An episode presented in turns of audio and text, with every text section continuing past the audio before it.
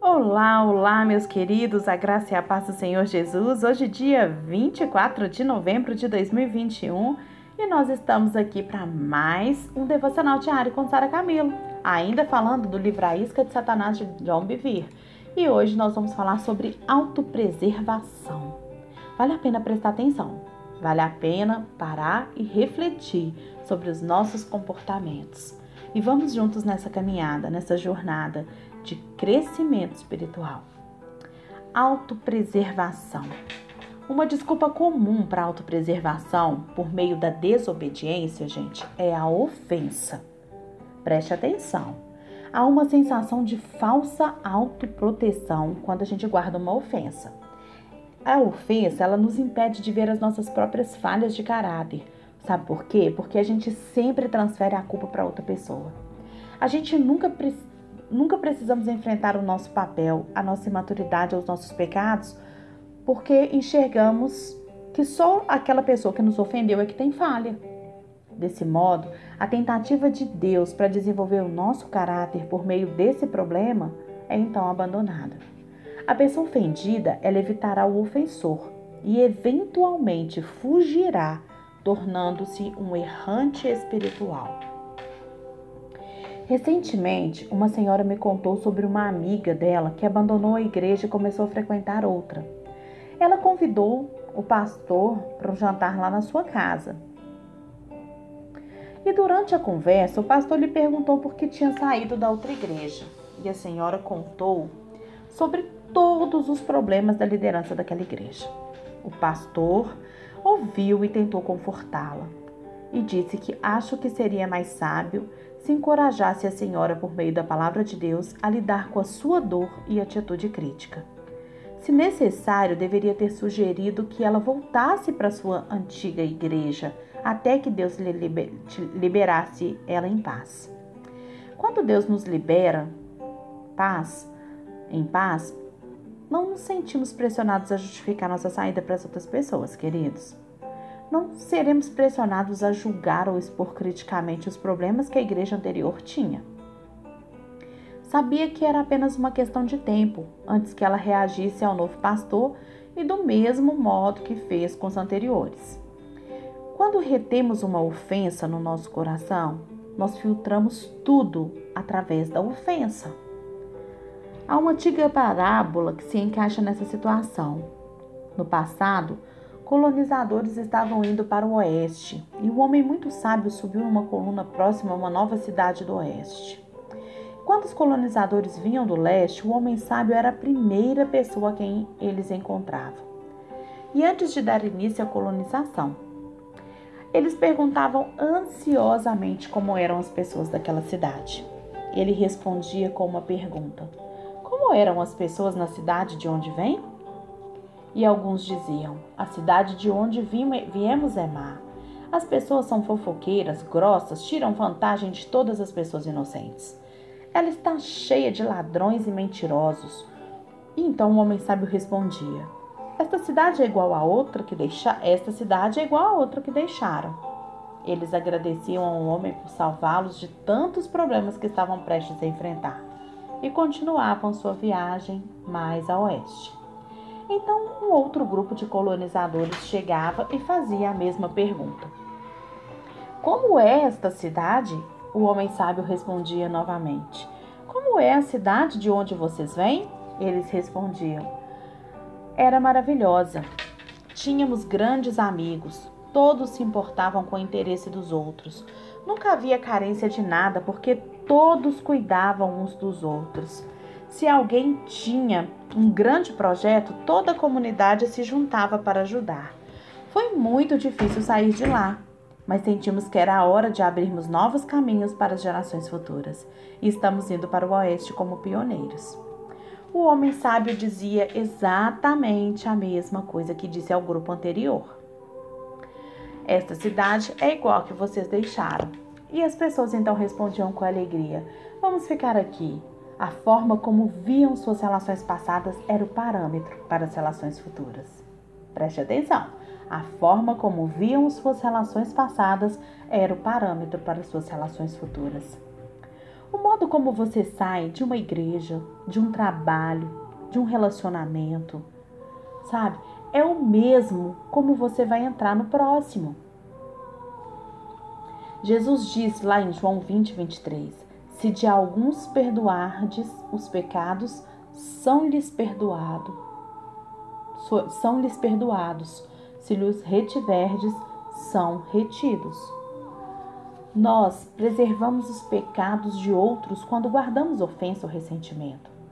Se saímos de uma igreja ou relacionamento com ressentimento e amargura, a gente vai entrar numa próxima, próxima igreja ou num relacionamento com a mesma atitude. Será mais fácil, então, sair do próximo relacionamento assim que os problemas aparecerem, pois não só teremos de lidar com as mágoas que acontecem no novo relacionamento, mas também com as do relacionamento anterior. Estatísticas dizem Estatísticas dizem que 60 a 65% das pessoas divorciadas acabam separando-se novamente após o um novo casamento. Determina o caminho, a maneira pela qual você deixa o seu primeiro casamento, né? Determina o caminho para o segundo. A falta de perdão em relação ao primeiro parceiro atrapalha o futuro do novo relacionamento. Quando culpam o outro, ficam cegos ao, seus, ao seu próprio papel e características. Para piorar a situação, depois eles adicionaram o medo de serem magoados. Esse princípio não se limita ao casamento e ao divórcio.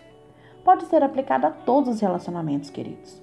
Um homem que já havia trabalhado com um outro pastor veio trabalhar na nossa equipe de ministério. Ele tinha saído de lá magoado por esse líder anterior, mas o tempo passou e eu senti que o Senhor me estava direcionando a convidá-lo a trabalhar conosco. Eu acreditava que ele estava no processo de vencer essa mágoa. Telefonei para o seu ex-empregador e compartilhei os meus planos para trazê-lo para minha equipe. Ele me encorajou e achou que seria uma boa mudança, porque sabia que eu me importava com ambos. Ele acreditava que a cura poderia ser completa enquanto ele trabalhasse conosco. Disse a ambos que minha oração era para restauração e cura no relacionamento entre eles. Quando esse homem entrou na nossa equipe de ministério, os problemas apareceram. Quase que imediatamente. Eu conversava sobre o problema, mas só via alívio temporário. Parecia que ele não conseguia ir além do seu relacionamento anterior. O problema continuava a assombrá-lo. E ele até mesmo me acusou de estar fazendo as mesmas coisas que o seu líder anterior havia feito. Foi uma situação muito desagradável. Foi uma situação muito desagradável e problemática, porque o bem-estar desse homem era mais importante para mim do que ele podia fazer por mim como empregado. Então eu fiz-lhe algumas concessões que jamais faria outros empregados, porque eu desejava vê-lo curado. E depois de apenas dois meses ele se demitiu. Ele se viu preso na mesma situação que anterior. Ele saiu dizendo: John, Nunca mais trabalharei em outro ministério novamente. Eu o abençoei e o vi partir. Nós o amamos e a sua esposa. O fato triste é que ele tem um forte chamado em sua vida para exatamente aquilo que abandonou, embora não signifique que não vai ter sucesso em outras áreas da, da sua vida. Fiquei perturbado após a sua saída e então busquei o Senhor, porque ele foi embora tão depressa quando ambos achávamos que poderia dar certo. Poucas semanas depois, o Senhor usou um sábio pastor amigo para responder essa pergunta. Muitas vezes, Deus permitirá que as pessoas fujam das situações que Ele deseja que elas enfrentem, se elas já se propuseram no coração a fugir delas.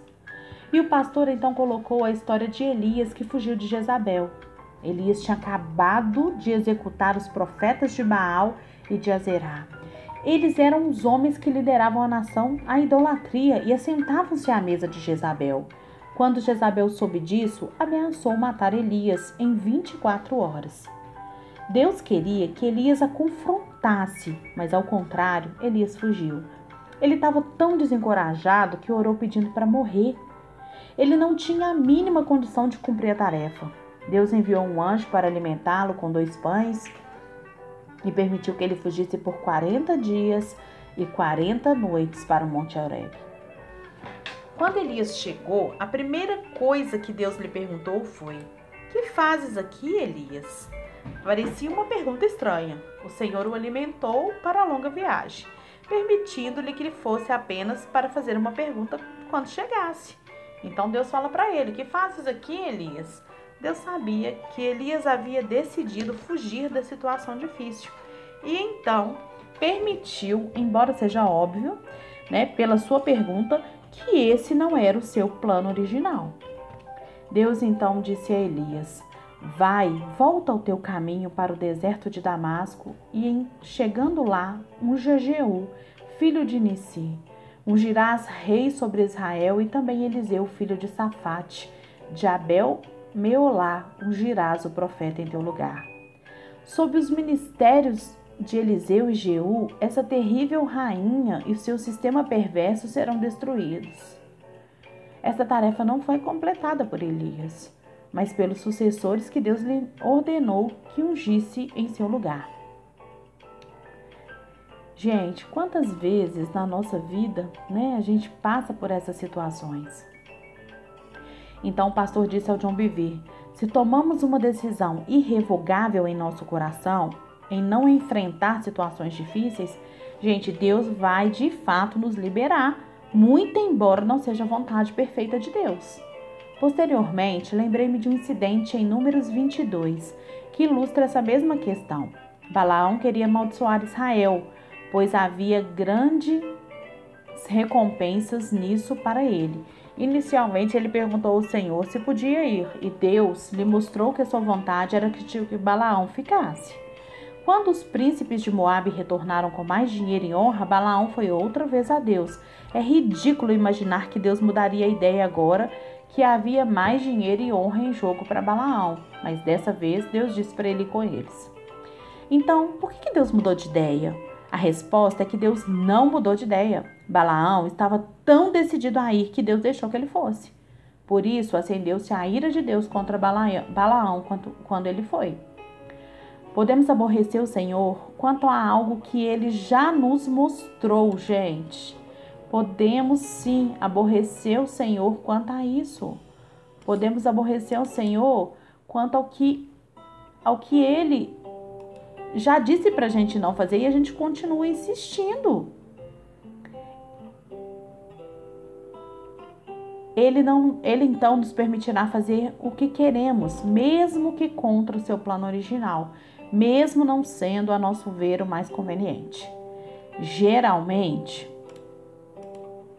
os planos de, de Deus fazem com que tenhamos de enfrentar mágoas e atitudes que não gostaríamos de enfrentar.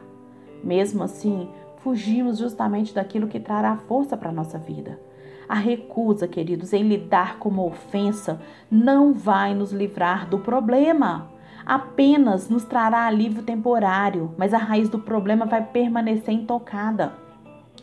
Minha experiência com esse jovem que contratei também me ensinou uma lição em relação às ofensas e relacionamentos. É impossível estabelecer um relacionamento saudável com uma pessoa que abandonou outro relacionamento de forma amargurada e ofendida. A cura precisa, precisava acontecer, mesmo quando continuava dizendo que havia perdoado seu líder, o problema não havia sido esquecido. O amor esquece os erros para que haja esperança no futuro.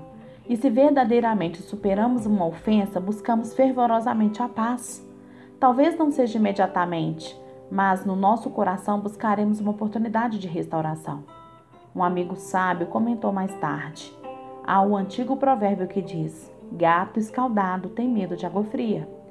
Quantas pessoas temem a água fria que traz frescor porque foram queimadas no passado e não conseguiram perdoar? Jesus deseja curar as nossas feridas, queridos, mas frequentemente não lhe permitimos fazê-lo porque esta não é a forma mais fácil. O caminho da humilhação e da autonegação é que leva à cura e à maturidade espiritual é a decisão em dar mais importância ao bem-estar do outro do que ao nosso próprio, mesmo que a outra pessoa nos tenha trazido grande tristeza. O orgulho não pode tomar esse caminho. mas só aqueles que desejam a paz com risco de rejeição. Sim, é a trilha que leva à humilhação, é a estrada que nos leva à vida.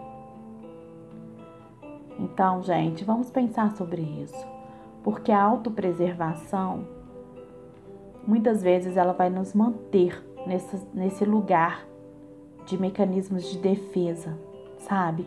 De negação, de projeção.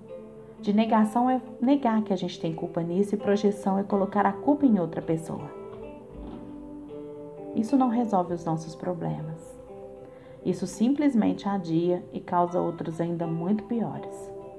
Então, se há raiz de amargura, se há ofensa no seu coração, permita que o Senhor te trate para que você seja livre. Seja livre disso e para que você cumpra o propósito do Senhor na sua vida. Pare de lutar contra o que Deus tem para você. Acorde. Não é tempo mais de você perder tempo com ofensa. Deus te ama e porque Ele te ama, você não tem tempo para perder com ressentimentos. Pensa nisso. Deus te abençoe.